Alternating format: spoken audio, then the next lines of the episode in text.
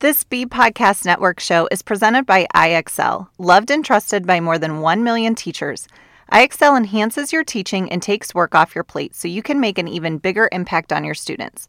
IXL delivers personalized learning across a comprehensive pre K through 12 curriculum, including math, language arts, science, and social studies, and helps you assess student performance through actionable, real time insights. Strengthen daily instruction, close knowledge gaps quickly, and set every student up for success. I have personally used IXL with students to support them in math, and I love that it focused on the skills that students needed and could help differentiate learning for them. I was also able to look at the data and use that information to inform my instruction. Do you want to bring IXL to your school? Learn more at ixl.com/be. That's ixl.com/be. Welcome to the Teacher Burnout Podcast, where we explore the challenges of burnout for teachers and share practical strategies to support teacher well being. I'm your host, Barb Flowers. If you're a teacher looking for ways to prevent burnout or an educational leader searching for strategies to support your team, this podcast is for you. Let's dive in. Hey everyone, welcome to the Teacher Burnout Podcast. I wanted to let you know about a freebie I have about how to not dread your Mondays. Have you ever dreaded your Mondays? I know that I have. And so I wrote out my four best tips on how to stop dreading Mondays. Go to my Instagram at Beating Educator Burnout and click the link in the bio to find that freebie.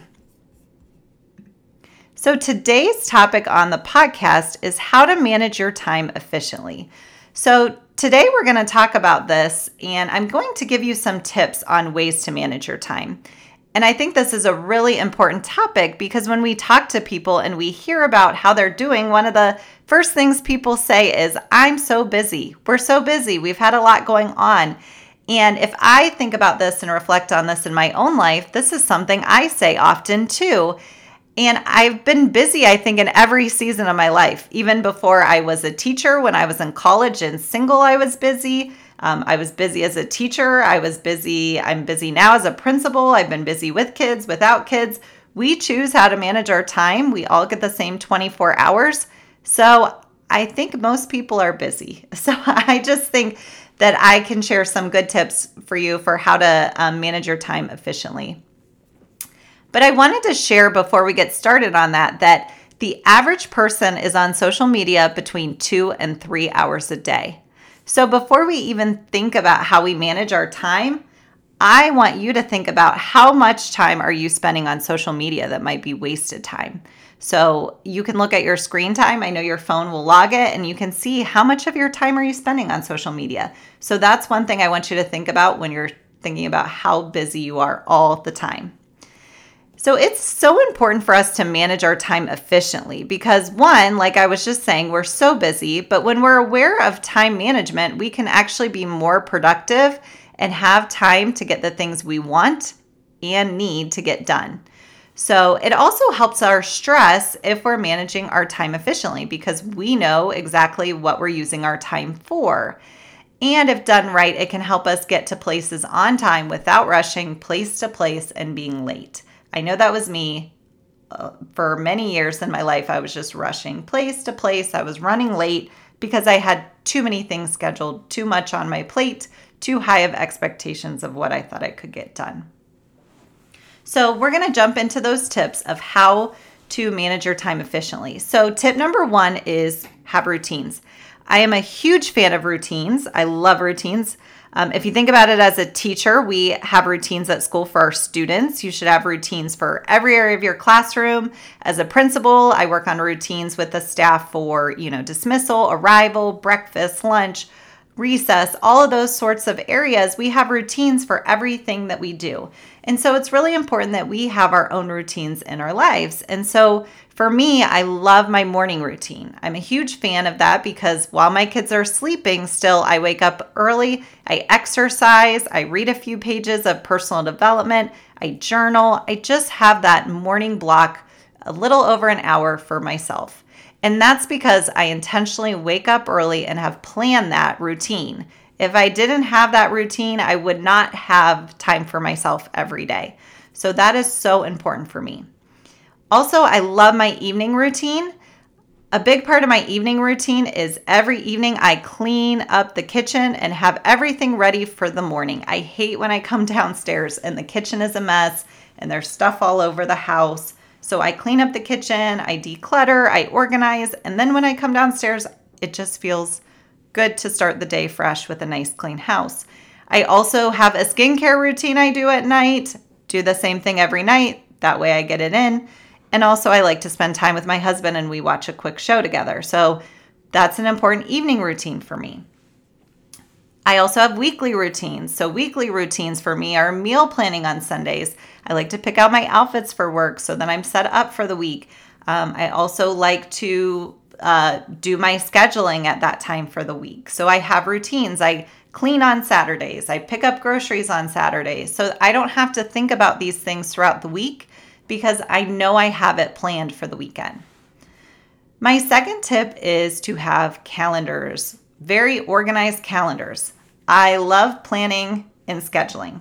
So I have lots of calendars. I'm a huge fan of Google Calendar and having a digital calendar. Um, I use digital calendars for work and then at home and for my personal life. But at home, I also have a calendar on my wall that my kids and husband can um, write down things that they have going on.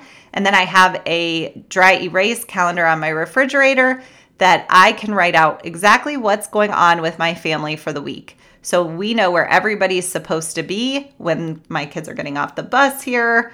We just have exactly what the schedule is for the week written on the calendar. And that helps me because every day I can just go to that calendar and know exactly what's going on.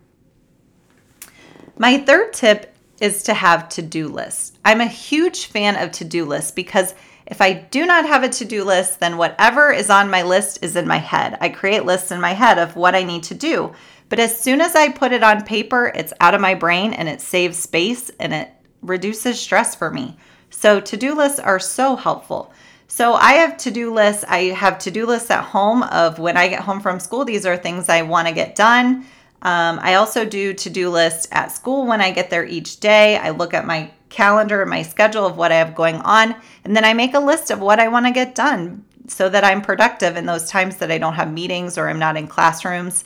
And then I also make a to do list for each month of the school year. And this is so helpful for keeping me on track of knowing exactly what I need to do, you know, in September and October, because we know with the different seasons throughout the year, it gets really busy. So each year when I'm thinking, did I do everything I needed to at the end of the school year? I just look at my list and know that I've hit everything on the list. So that's really helpful.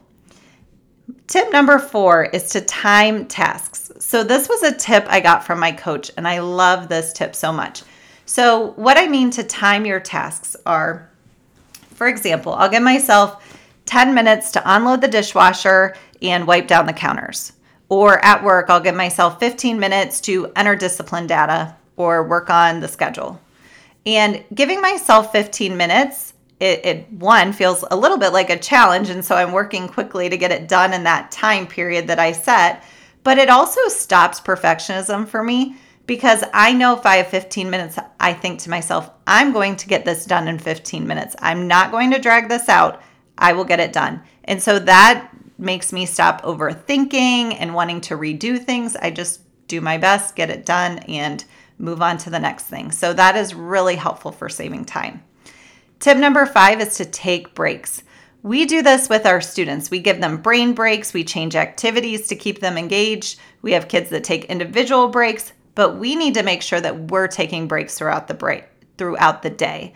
Taking breaks actually increases productivity. It helps reduce your stress because it you stop and you can take a breath, which then increases your ability to focus. It also increases creativity. So people who are working all day, um, you know, I know we get planning and we have different times throughout the day that we can stop, but you need to be intentional to stop throughout the day. So even if you drop off your kids, maybe take a um, lap around the building before you start your planning time or your lunch time so that you're really taking that break. You're letting your brain just kind of shut down for a minute and not have to think about anything else. Tip number six is simple multitasking. And I say simple multitasking because I'm not talking about what we generally think of multitasking, where I'm working on lesson plans and I'm grading papers. That's not helpful. You need to focus on one thing at a time. But I'm talking about simple tasks that you can do at once. So, listening to a podcast while I clean. Sometimes I like to take a walk on my treadmill and I'll do some work while I'm walking so I can get some steps in. I take my daughter to gymnastics, and during that time, if it's nice, I walk or I run to get some exercise so that I'm using every minute that I have very intentionally and I'm getting in movement and, you know, I'm not just, I have it planned out so that I'm using it how I want to use it. Tip number seven is to say no. Learn to say no to things you don't want to do. That'll save you a lot of time. You should not be wasting your time on things that you don't want to do because you didn't have the boundaries to tell somebody no. So that's a great tip. And I would say practice saying no if you're not good at that. So those are the tips I have for uh, managing your time efficiently. And, and I hope that that was helpful for you. I hope you find some strategies that work that maybe you're not already doing. And if you find some, please comment and let me know. I'd be curious to hear what you find helpful. So, thank you for tuning into the Teacher Burnout Podcast. You can follow me on Instagram at Beating Educator Burnout, and please subscribe to this podcast and stay tuned for ne- the next episode.